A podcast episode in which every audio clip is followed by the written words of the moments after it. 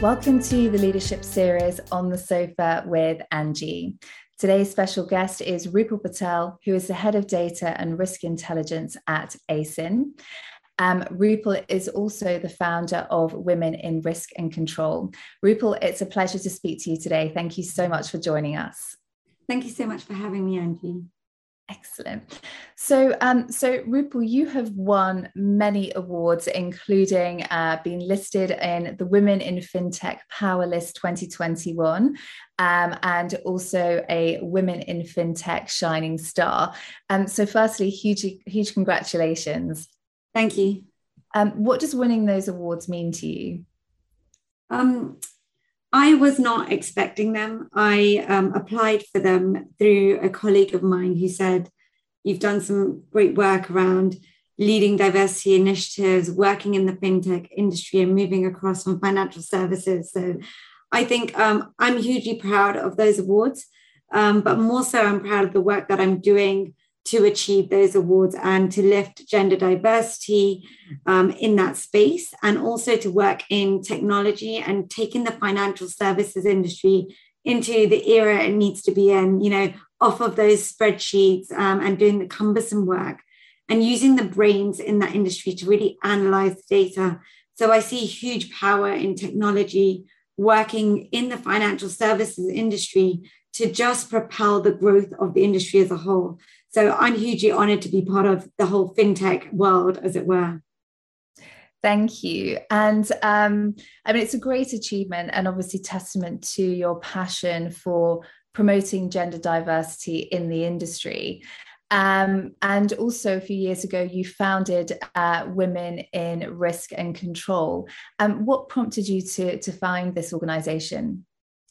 I moved out of investment banking. So I have had a career of 20 years in the top tier investment banks, um, working in a range of different functions.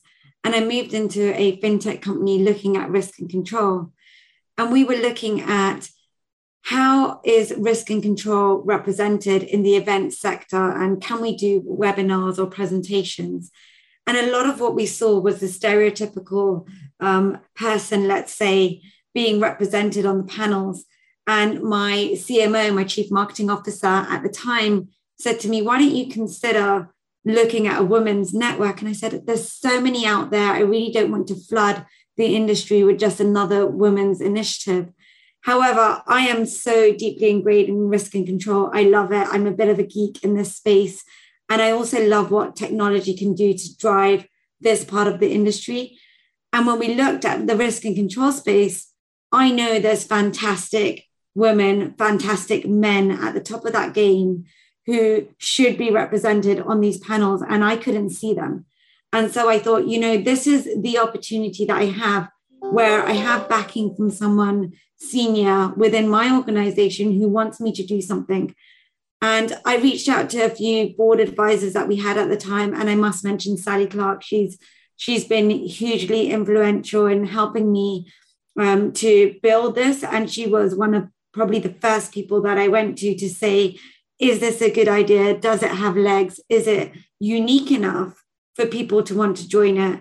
And Sally's a board member um, with it and Nanette in many different areas. So um, it was hugely important for me to have discussed this opportunity with someone who really knows the game well and is at the top of their game.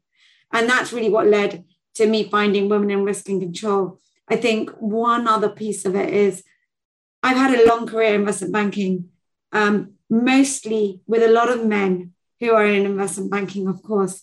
And there's been a lot of women along the way as well. But unfortunately for me, my experience has not always been positively supported by those women in all instances. And I just don't see why that should ever exist. I think women and men should help each other there is no need to not help each other. You can be competitive and still help each other. And for me, that's a huge part of developing women in risk and control is to say, we have a group of bright individuals. Let's share that knowledge and help each other to get to the next stage in their career.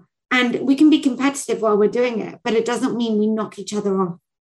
So that's a huge part of what I'd like to build with Women in Risk and Control and the leadership team that we have. And that's a few of our goals was to build that connectivity, build a platform for others to grow as well.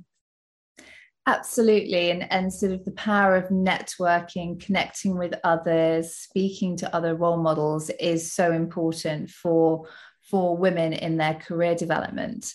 Um, so along those lines, you you're very passionate about allyship um, at work and the importance of having a group of allies to help you in your career development. Could you share a little bit more about how that's helped you? Sure. I mean, maybe I should start with saying, I wish I knew this at the start of my career. So, anyone out there who's starting or even midway through, just you cannot underestimate the importance of having a good network. And that term is so cliched in terms of make sure you build your networks, make sure you're connecting with the right people in an organization. But really, what it means is to make sure that you have people in different parts, not just of your organization, but outside of your organization that are part of your network, meaning you can go to them to ask them for advice, meaning they could be your mentor for specific skills that you're looking for. So, you know, Angie, you are phenomenal in the event space. I would love to come to you as one of my kind of mentors in terms of how do you build out women in risk and control. That that's a part of a network that we have, but there's people who are technically good that you also need to bounce ideas off. So I would say don't do things alone. You might think that, you know, to go to the next level in your career, you need to hold everything in and, and get to that next stage by yourself. But I would definitely um, recommend that you build a group of individuals and, and even a group of other teams that you can constantly and continuously go and engage with. And don't forget that actually talking to somebody once is great because you've got that foundation, but keeping that network alive is is the real piece, which is what's going to get you to that next stage. And you never know who you meet um, or where those connections can come from. So be really open minded about those conversations that you're having and take each conversation and really listen to what people are saying. Um, sometimes we switch off, and I must admit, I did this um, early on if they went in my sphere of the world talking about risk and control talking about what was in my head at the time, I may have switched off a little bit and just thought, I don't really need that connection. But actually, you don't know where that conversation is going to go. So be engaged in a conversation if you're going to have it and listen intently. And if you want to take that conversation further, then connect with them in a month or in two months or as quickly as you, you feel like you can so much practical advice there absolutely. Um, the first being that as a leader it can be very lonely at the top. So the importance as you said of being able to connect with other people go to them for advice. I think often we feel that we should know all of the answers but actually you know nobody knows the answers to everything. So you know having that vulnerability yes. and that confidence to go and speak to others um, that in my mind is where where innovation happens. That's the power of diversity of thinking and and bringing together different people because that's where the magic happens. I, totally agree. And i think in the last two years having worked at Acin that's exactly what we do as teams. We are all from such diverse backgrounds but the power of being vulnerable and saying I think I have the answer, but I'm not sure if I'm actually there. And I just want to check my thought process with you. That opens up a whole new level of opportunity in terms of what you as a team collectively can do and build. And, and I love that about my job. But more so, I love that I'm learning that about what you what that can do for your career, um, which I, I didn't really explore before. And I wish I'd just understood that a little bit better and put that into practice of being able to say, yes, I've been in my career for 15 years, whatever that might be, but it still doesn't mean I know everything about it. And sometimes we're so hooked on the idea of, because I've been here more than two years, I need to know everything there is. Actually, it's okay to just say you don't know it, but you have to be honest in that approach, I think. Absolutely. And there's something very powerful about having the confidence to say, I don't know everything. And yeah you know and i think as a leader it's important to have that level of humility as well and to trust the support of others Um, you also talked about you've talked about allyship. You also talked about networking, um, and networking. You know, the importance of having a diverse network is so important for your long-term career development. And I know this is an area that you're very passionate about. How do you go about building a diverse network? So this is a really this is really difficult if you're not out there. So first of all, you've got to be open to talking to people who don't necessarily look like you, are in the same job title and role and function as you. They might not even be in the same industry, but they may be in a parallel industry. So be open to the connections that you can build around you, first of all. Secondly, I'd say you do have to have the confidence to go into a room or go into a conversation and have an idea of what you want to talk about. Have that elevator pitch of who you are and what you want to say because as, as difficult as it is to get to that elevator pitch, it's important to know who you are and to be able to articulate that to get people interested in having that first five minute conversation with you. Otherwise, they're going to be like, I see other people in the room I want to talk to. So, you know, you've got to be confident in yourself. Um, and that comes by surrounding yourself with the right people, from being intellectually curious and asking questions of everyone all the time. And that's okay because that's where creativity comes from. So, for me, networking has been about being open, keeping the doors open, um, having conversations with individuals around topics that are interesting. So I'll give you an example. Um, I'm very much into the risk and control space. I see an article on LinkedIn. I love that article. I read that article. I comment on that article. And I actually say, I'd love to do something with you. Would you be interested? You know, be bold enough and be brave enough to ask those questions. You don't know that actually a lot of these people they they might have fancy titles you know women of fintech Power List who cares? Um you know it's nothing. We're, we're all human. So just reach out to those individuals and you don't know they they will be more than happy to probably have a five ten minute conversation with you. But um be bold and brave is what i would say. That that's the advice to networking.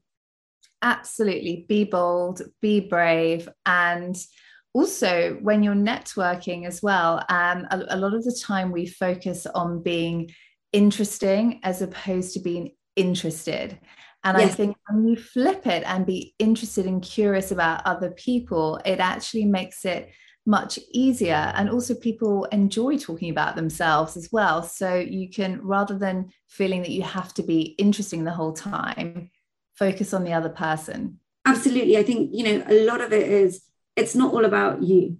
It's it's about learning from other people. So yes, have that elevator pitch, keep it short, don't go on for forever. Um, and I just remembered, be bold, be brave. I actually got that from someone else. I have to give kudos to Terri Duhon. She is absolutely phenomenal. So anyone who watches it, do like look at her on LinkedIn as well. And we were talking about actually, it's a it's a good point.